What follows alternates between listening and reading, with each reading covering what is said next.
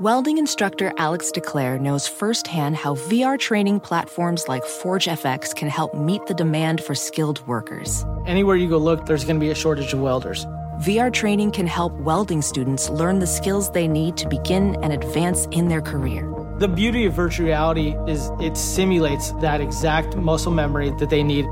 Explore more stories like Alex's at meta.com slash metaverse impact. Rack your look for spring at Nordstrom Rack and save up to 60% on brands you love. Rag & Bone, Vince, Marc Jacobs, Adidas, Joe's, and more. Great brands, great prices every day at Nordstrom Rack. Score new dresses, denim, sandals, designer bags, and sunglasses, plus updates for the family and home. Get your spring on for less, up to 60% less, today at your Nordstrom Rack store. What will you find? It's Monday, April 3rd, 2017, and you're listening to Inquiring Minds. I'm Indre Viskontas. Each week, we bring you a new, in depth exploration of the space where science, politics, and society collide. We endeavor to find out what's true, what's left to discover, and why it all matters. You can find us online at motherjones.com slash inquiringminds or inquiringshow.tumblr.com. You can also find us on Twitter at inquiringshow and Facebook. And you can subscribe to the show on iTunes or any other podcasting app.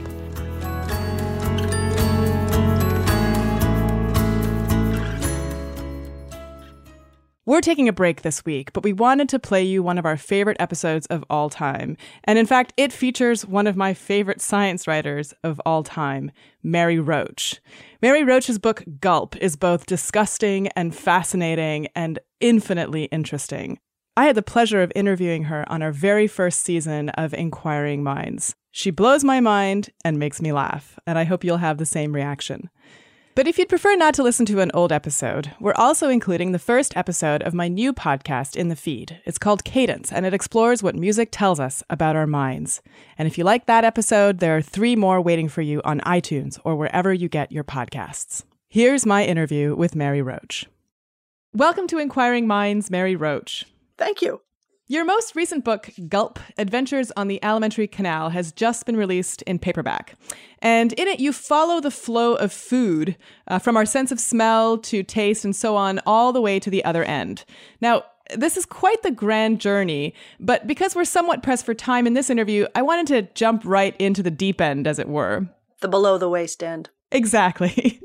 One thing that has become abundantly clear in the last few years is that we're not alone in our intestines, that we share the tract with many other species and, in fact, depend on them to stay alive. So, I wanted to talk a little bit about some of our bacterial buddies. So, how does our intestine actually get colonized in the first place? What do they do for us, and what happens if they don't do what they're supposed to? Well, we get them. Apparently, we get them at birth, going through the uh, the birth canal, which is a lovely way of saying vagina. Uh, so we get an inoculation that way, which is uh, uh, an interesting has interesting to think about when you uh, think about C sections and how you know how how then do we get bacteria that way? But anyway, uh, uh, a large portion of them come from mom from you know from the get go, and you the the they are mostly the vast majority of them are in the large intestine, the colon, and and that they are breaking down the material that didn't get absorbed on the upper, you know, the, the, the most of the absorption happens in the small intestine. It's got these lovely little fingers that increase the surface area and they're just absorbing and absorbing and absorbing. The things that can't be absorbed, that haven't been broken down, that land in the colon, those are uh, worked on by bacteria and they're they're they're further broken down and uh, but a lot of the stuff I mean they it's beneficial for them too it's uh, that we deliver them uh, all, the food that they don't get they basically they get our leftovers the things that we're not going to use that we can't absorb goes on down to these guys in the colon who are um, breaking them down, creating some nutrients down there. And um, there's the, the statistic that blows my mind that I've heard is that for every one cell of you, there are nine of them. So, as one of the gastroenterologists said to me, it's kind of a philosophical question of who owns whom. yeah, that's yeah, it's kind of amazing to think about. Um, but I want to actually just get back to your very first comment, which is that you know we get these buddies from mom. So, what happens in, in C sections? I've actually heard that women who get C sections might consider, you know, kind of like wiping vaginal fluid on the face of their newborn baby to sort of colonize them. Do you think that would work? Does anybody do that? I don't know if that works. That's an interesting. I mean, it makes a certain amount of uh, intuitive sense that you'd you'd want to mimic what happens in the birth canal. Uh, but it, but there's so many C sections and people uh, people who've had C sections go on to be able to you know to have a normal functioning adult life. So I, I am not entirely sure if anybody knows. I mean, it seems like can't hurt might help. Uh, so why not? It is a, a, kind of an odd thing to, I guess, picture doing with a baby, but um, the, that's uh, uh, sure. I don't know. I don't know of any studies on it. Is what I'm saying. That I don't know exactly um, if anybody's looked at whether it that helps. Or has anybody looked at the, the sort of the future of those babies? Do babies with C sections tend to have more gastrointestinal problems, um, you know, going forward? I seem to recall reading something about yeah that there's there's some higher percentage of some gastrointestinal disorders. I didn't cover it in the book, so I'm not sure which gastrointestinal issues were higher in C-section babies, but I seem to recall hearing that. But since I'm not an authority on that, I probably shouldn't mouth off about it. Um, but there, but it is. They say that you can um, you can trace family trees through gut bacteria. That, that it is that um, that you know that you are getting it from the parent and and and you, you take antibiotics you wipe them out they tend to come back the same populations come back and it's fairly consistent over time which is kind of amazing. That is kind of amazing, especially because, you know, we, we are told that we should eat probiotics in order to colonize our guts. Yeah. Um, and yet, so so you'd think then that you whatever you ingest in the probiotic is what gets colonized, um, but that well, doesn't seem to be the case. Yeah, with with probiotics, uh, I mean, the ultimate probiotic is a fecal transplant, and with a fecal transplant, and this is done with people who have a, a chronic infection called C. difficile, which can be very difficult to get rid of. And um, so you take the the, the a healthy person's microbiome, that is to say, uh, a dose of feces, and it's processed when I was there uh, at the lab uh, using an Oster blender and some distilled water, and it's put in with a colonoscope. And a, it's what I'm what I'm getting at here is it's a lot of material because you are trying to overwhelm a huge population. You're you're you're creating like world war in the colon. This you know sudden invasion of somebody else's uh, bacteria, which is taking over your own. You typically the person's been given antibiotics to you know create a kind of a clean slate for the new for the newcomers to uh, move into. But it is um, the point i was going to make is that probiotics uh, if it's just a little capsule or, or a little bit at a time somebody the, the analogy somebody gave to me was it's like trying to raise the sea level with a teacup. So you really need uh, a tremendous number coming in to make a difference in, in the population. I mean think of it as a yeah as a it's kind of like a combination of immigration and world war. You have this population coming in, and uh, if whether or not they'll be successful in in colonizing depends on uh, what happens with the the folks that are already there. So it is um, so probiotics. You know, again, it's. Uh, uh, can't hurt might help situation, but there's a lot of probiotic products that really haven't been tested in humans that are such, and they're also such small amounts that you have to wonder how much difference it, would make. But in there are also cases like in the vagina for yeast infections. Uh, you know, lactobacillus has been shown to help, and there are definitely um, cases of you know bacteria being a, a treatment for uh, various imbalances of a microbiome. So I never thought I'd actually say these words, but I'm glad that you brought up fecal transplants because they were something that I was particularly interested in talking to you a little bit about. And I suppose it's too late now, but I did want to give our listeners a bit of a trigger warning. Um, some of the things we are discussing today are gross. and this probably takes the cake, uh, if I could put that uh, metaphor in there. So tell me a little bit more about fecal transplants, uh, what they're mainly for, and why it seems that we never hear about them until we read about them in your book. They are right now mainly used for inf- a particular infection in the colon, this bacteria C. difficile, which uh, doesn't always respond to antibiotics and Uh, the antibiotics tend to wipe out all the bacteria but the C. diff. So the C. diff actually becomes stronger uh, and has a you know gains a foothold and comes back with a vengeance. So if it, if the antibiotics don't wipe it out, then it, each successive time it's you use antibiotics, it becomes harder and harder and, and, and less and less likely to succeed. So the treatment then is just to just take a healthy person's intestinal bacteria and you're taking it in the form of their waste, um, which is the, just the simplest way to do it. And just introducing it uh, using the same device you would use to do a colonoscopy. It has a little plunger attachment. You can also go through the mouth, which is even a little more distasteful, if you can imagine, and doing it through the back door. But you can like, like go down through with an endoscope through the stomach and, and go in that way.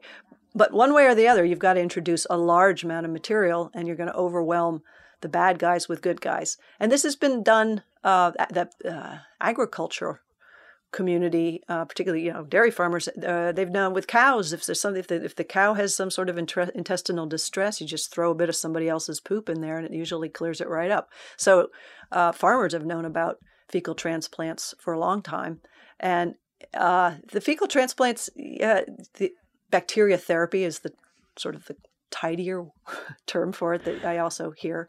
Uh, bacteria therapy has uh, in the time since I started working on this book, I don't know, four years or so ago, it's gone from being something when I say, oh, I'm researching fecal transplants, I get this shock and horror reaction. And now people are like, oh, yeah, fecal transplants. Oh, yeah, yeah, I heard about that. So the, the acceptance of it has really come around, partly just because there's been enough coverage that people are now no longer, it's not something that's novel and upsetting in the same way that it was. And also because there have been a couple of large studies in prominent journals saying this has like a 90 something percent cure rate. It's very effective.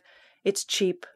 You know crap, crap is cheap. There's not you know, there's no it's not like a $30,000 a month pharmaceutical treatment. It's it's really simple and cheap uh, or it should be i'm sure there are people who are trying to uh, mark up the price and, and profit off of it. So it's a combination of those factors. It's it's gained a lot of acceptance, and I think it'll there'll be people uh, there'll be researchers trying it out for irritable bowel disease or, or inflammatory bowel disease, all, all manner of there's there's uh, earwax transplants have been done, and I think there's some someone talking about looking at gum bacteria and maybe because uh, there's a lot of difference in depending on what bacteria you have in your mouth, you may be more or less, more or less prone to gum disease. So a, a uh, bacterial transplant in the mouth, or you could just make out with somebody new, I guess, get an infusion of new bacteria, hopefully better that way.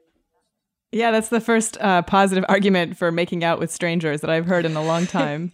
you do kind of want to talk to their dentist first to see how their gums are. Uh, yeah, it's like the ultimate recycling program.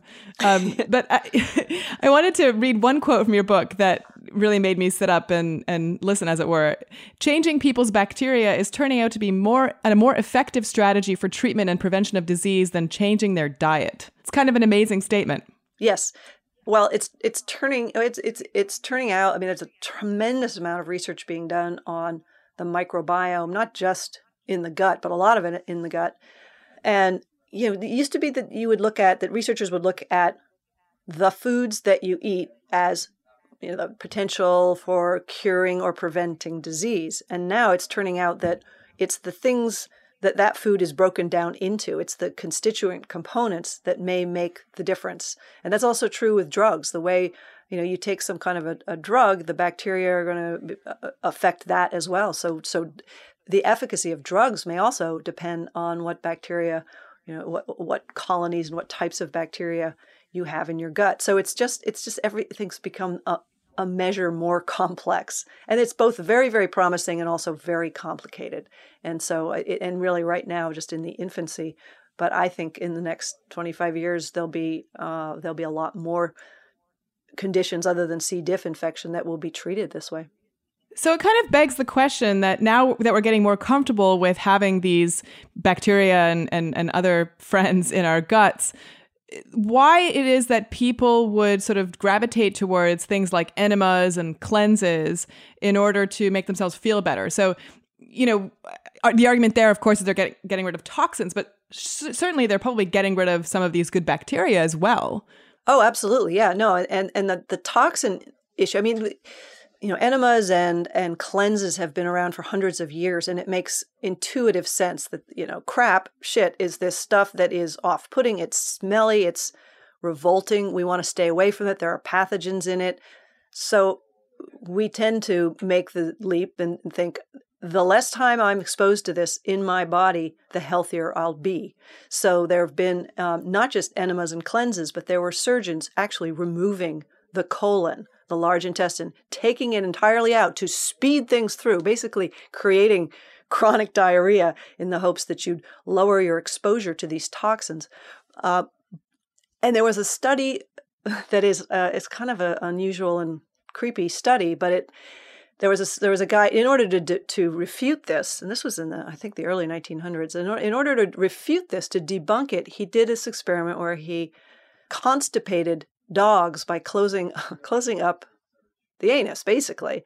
And then um, the theory would be if they're now absorbing all these toxins, he then he then took blood samples and then put it in other dogs, trying to see do you create symptoms, etc. And couldn't find any of these symptoms. And the other the other fun the other fun debunking study was they um, artificially constipated somebody with kind of wadding with sort of material to mimic constipation, and then but it wasn't. There were no toxins in it. And then they remove this material, and the person feels instantly relieved. Well, there wasn't any toxins, so the relief had to do more with the chronic presence of backed up material. That it was sort of a physiological effect and not because if you think about it, if if an enema brings instant relief, well, then it wasn't a chemical process of blood poisoning because that wouldn't clear up instantly the moment you flush the stuff out. So there, there's a number of studies that have really poked holes in this whole theory of uh, auto intoxication, of self poisoning through toxins so it kind of makes you know there's this idea too of course that um, that there's a sort of satisfaction with eliminating your own waste right even in the Bristol stool scale. There's the there's a you know the the, the best one is where you have a sense of complete evacuation. Um, so is that really what the enema is doing? Is kind of triggering this kind of very uh, almost mechanical response that that gives us a, a, relief. Yeah, and I think it, I think there's a psychological component uh, as well. It's just a a, a sense of being in, internally cleansed. There were lots of uh, there was lots of um, devices like fountain syringes. There was like a whoopee cushion with a nozzle nozzle that you sit down on, and it would spray the stuff up inside, and you'd feel cleansed from within. And I think that that some of that was was strictly psychological. So we now know that we have these you know friends in our gut that we want to hang out with but there are other animals that can live inside us that are not quite so let's say desirable like parasites and worms etc in your research, what were some of the strangest ones that you came across? Mm, um, there is a little tiny worm. I shouldn't even tell anyone this, but in su- in oh, sushi, sushi, there's it's called an anisakid, and it's this little tiny. It's this little. Uh, it looks just like a piece, something like a piece of thread. You know, maybe a centimeter long at most. And but this little guy has on his head, it's called a boring tool. It's like an electrical drill on the head, and it drills through various components of the gastrointestinal system, making its way. I forget where exactly it's going now, but it's trying to get out of the stomach and head somewhere else. And often you cough up the worm, but it can create uh, a, a, tremendous amount of havoc down there. Fortunately, most sushi that you're getting in a sushi restaurant has been frozen, and that will kill the anisakid worm. But that just the idea of having a drill on your head. And if you look at blowups of these, it's quite alarming. so have you stopped eating sushi? Oh no. Oh no, not at all. no. So there are also parasites that we're warned about that, you know, will sort of grow to extreme lengths. Were there any stories that you heard that uh, were based on fact as opposed to fiction of incredibly long parasites? Well, there were these stories for, for centuries of snakes and slugs and frogs even living inside people's stomachs and intestines.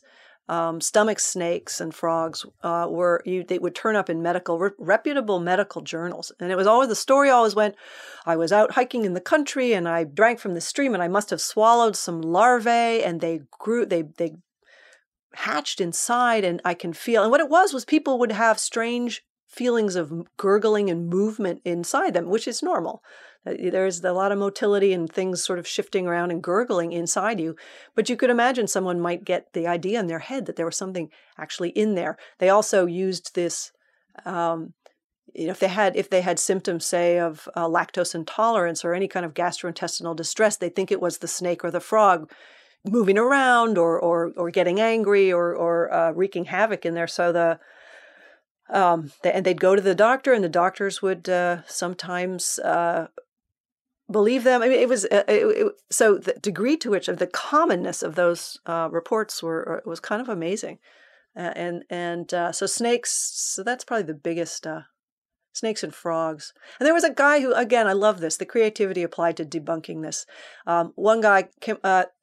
There was one particular patient who claimed like to have had a, succession of frogs, and the doctor said, Okay, let me see one of these frogs. And he cut open the frog and he looked at what was in the frog's stomach. And of course, there are some half digested insects, which led him to realize no, you haven't had a frog in your gut for years because unless you're also ingesting insects to feed the frog, this frog died outside of your body.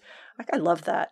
So, is there any evidence that any of these animals actually did exist or did get hatched into someone's stomach, or is it all just been myth? No, it, it no, there isn't any evidence of that. However, um, I did spend some time thinking about, you know, I, I, wanted to see are there any creatures that could live inside the stomach of, of a predator and even uh, get revenge and prevail, like eat their way out. There is a there is a rumor in the herpetology community that uh, mealworms can survive and eat their way out of a lizard or frog's stomach.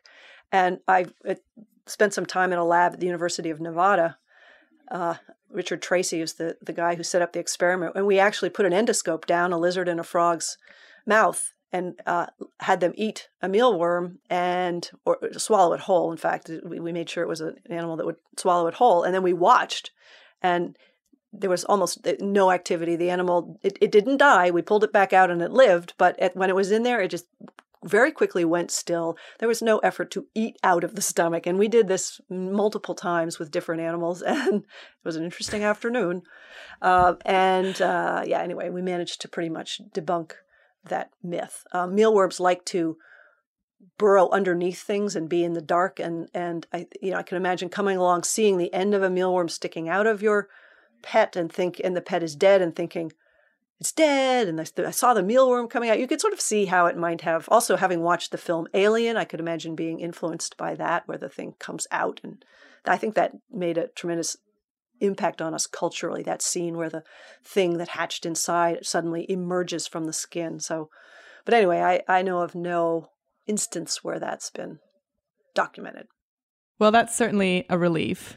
Um, and so, besides the animals that we have in our bodies that are there from birth and so on, there are also times in which we put things up our rear ends, uh, like in the case of people in prison trying to smuggle in things or drug mules. And so, I wanted to shift the conversation now to things we stick up our rear ends uh, and ask you a little bit to tell us a little bit about a particular prison inmate who seems to have caught your attention, whose nickname was Office Depot. Yeah, uh, yeah. I have a chapter on the alimentary canal as criminal accomplice, and um, there are two ways to do that. You either eat it, you swallow it, or you put it up the back way, and you know there's reasons to do both. But anyway, Office Depot or OD, as he was known for short, he's someone who was uh, caught on a strip search coming into Avenal State Prison with uh, three large office binder rings and a box of staples, and I believe there were a couple of other things. And they never did get him to explain what he was doing with those uh, particular items, but he became known as uh, OD or Office Depot. And you also interviewed someone who has done this. Um, tell us a little bit about what, what you found out from that interview. Well, I found out that it is it's a, a, a uniquely awkward scenario to sit down with a convicted murderer and ask him about his defecatory reflex, reflexes and how he manages to override those when smuggling things in and out of the prison. But he was a very uh, uh, a very genial guy. And the other thing about hooping, as it's known, putting things through the anus and up into the rectum, uh, it is so it is such an everyday practice. It's like flossing your teeth or rotating your tires. It's just not a weird. I mean, it's it's just practically okay. You got to get this in. How are you going to do it? You're going to hoop it. And it, you see, I watched a lot of video camera footage from the prison, from the visitors' room, of people taking things from a family member or a friend and hooping it. And it's just like someone reaching back and putting a handkerchief in their pocket. You would never know unless you knew what you were looking for what this person was doing. Their fa- their facial expressions rarely betrayed it. Uh, it, it. And so it's such a matter of fact, everyday part of life in prison that it, it was actually not that strange a conversation to have believe it or but not. But surely, when you're first when you first come into prison, I mean, this has got to be a skill that requires some practice. You know, you'd think the first couple times you try to hoop something, I mean. It's got to yeah. be hard. No, and the inmates, yeah, the inmates do practice. They kind of putter around the cell holding something in their rectum. They they definitely have to to get used to it. Um, and they were saying this. I asked if you know if uh, if gay inmates uh, have sort of a leg up. you know, if they're a little they're more practiced. And he said, oh, yeah, they're often recruited because they're practiced. Uh, he said, we call them vaults. I thought that was an interesting touch. and so uh, the main issue here is that they have to prevent themselves from literally like pooping it out at the wrong moment. So do they do they feel the urge the entire time and learn to control it or do they learn to get rid of the urge? They learn to uh, just push on through. And, and if, what happens though with the defecatory, the urge, the reflex, uh, there is of course a manual override. You can ignore this urge, and if you do ignore it, it your body backs off for a while and lets you kind of go about your business, finish up what you're doing, and then it will come back and tap you on the shoulder and go, "Oh, hey, you still got to do this." And so the the the time between urges gets shorter and shorter, and the urge gets stronger and stronger. So you have to have quite a uh, uh, an iron will at a certain point to keep it in. And when that has been, uh, it's usually not so much in a smuggling in and out of prison scenario, but people who have who are drug mules who are detained on suspicion of holding narcotics, they will sometimes uh, just days go by, and I don't, I have no idea how they do that, but they hold it in, and it becomes more and more uh, more and more difficult and more and more hard to manually override. Uh, eh, yeah, uh, the prisoner I talked to, he said, mm, yeah, it finds its place. You know, he didn't really have a, a, a scientific explanation for how he does it, but I, yeah, I think it's uh, like anything else, a matter of getting used to it. Yeah, well, the human body has an amazing capacity for adaptation. So I guess this is one of those examples. Yeah. But you also talk about um, how, you know, this could be a potentially very dangerous thing from the point of view of a terrorist, right? So why don't terrorists uh, run around with bombs in their rectums more often? Because explosives uh, tend they don't you know the, the difference between the damage done at six inches versus a foot is significant. Uh, like i forget something like 70% of the damage you, your own body will take 70% of it. Uh, and you know you're a suicide bomber i guess you don't care but your efficacy in killing your target sorry is is very diminished when the when the device is if it's inside you as opposed to on a vest. So you are uh, and there's been, there's been uh, cases where uh, uh, the it wasn't a, he wasn't in the rectum, but I think it was taped behind the testicles, and then it was um, behind the scrotum, and the the, guy was the, the, the the suicide bomber was killed, and the person sitting right next to him wasn't even scratched. So it's not particularly. And the other thing, you're uh, uh you know you're often what's killing people is, is shrapnel, ball bearings, little scraps of metal, things that are propelled outward and then hit a wide array of people. So it's not the bomb itself, but these projectiles. So again, the body, having it inside the body would interfere with that. And also, you, know, the detonation becomes more complicated. There's, uh, you know, if you swallow it, is the stomach acid going to interfere? It just, it's just not a practical way to do it. So yeah, it seems like that our, our, uh, anuses are in some way protective of, of our general society. yes, here again, reason to be thankful for your anus. there was also this.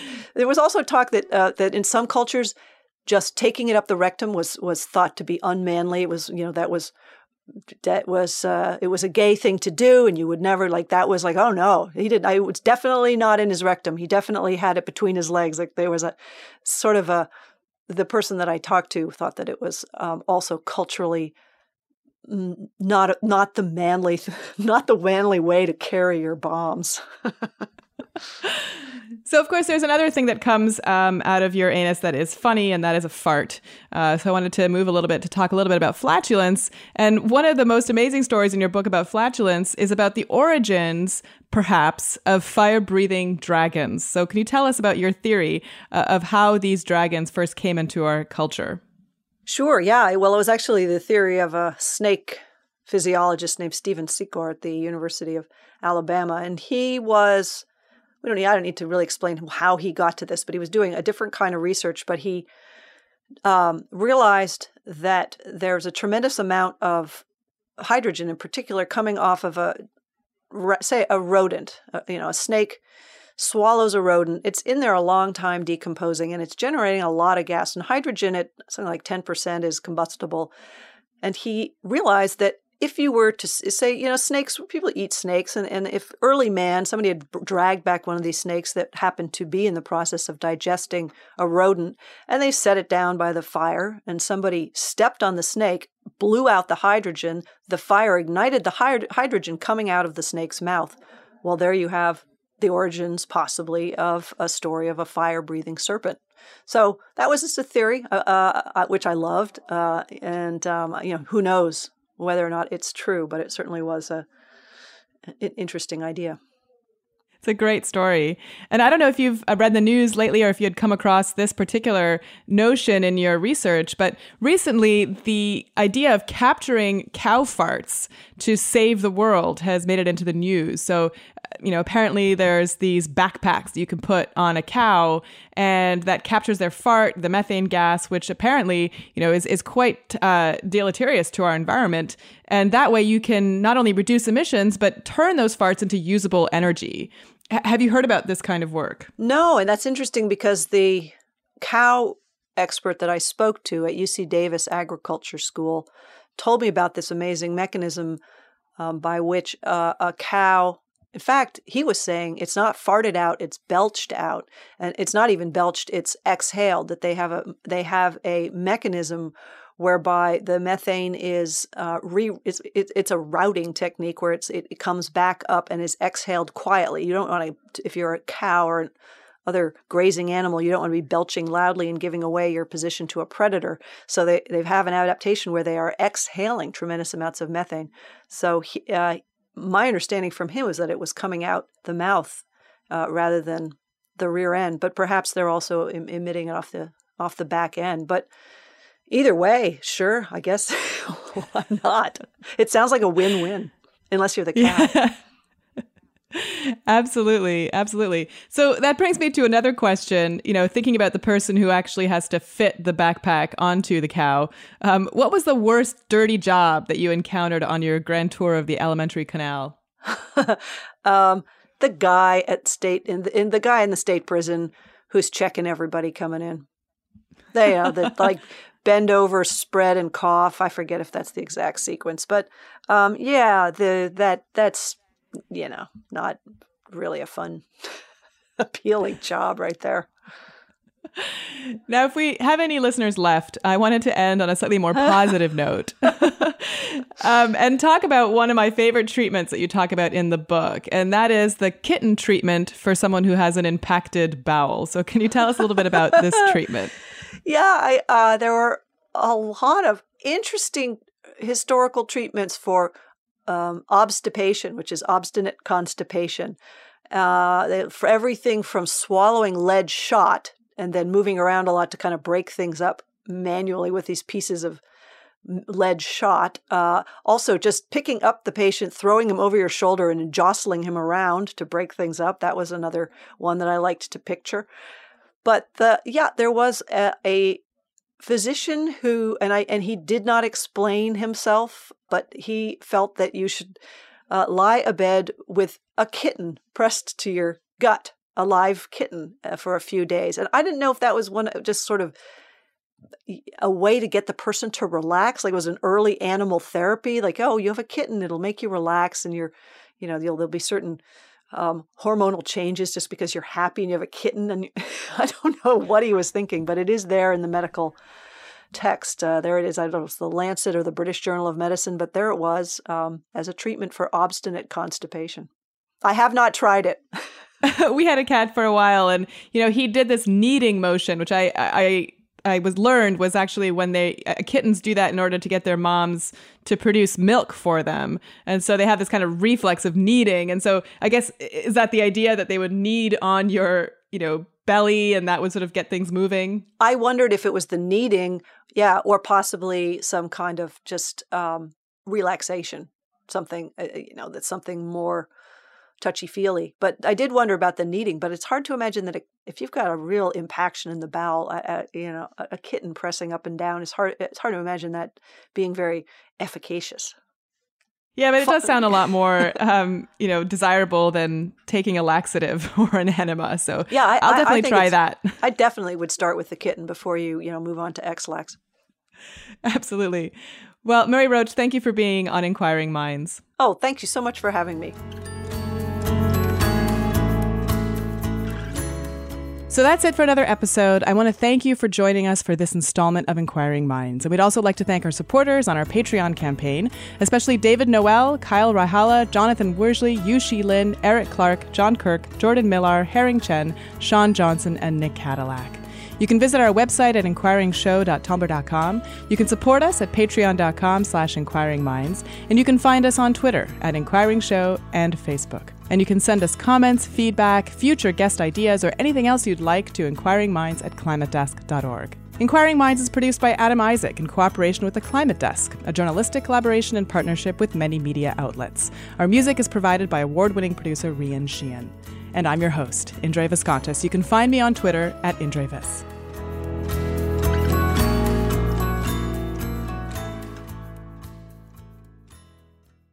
Want the same expert advice you get from the pros in the store while shopping online at discounttire.com? Meet Treadwell, your personal online tire guide that matches you with the perfect tire for your vehicle. Get your best match in one minute or less with Treadwell by Discount Tire.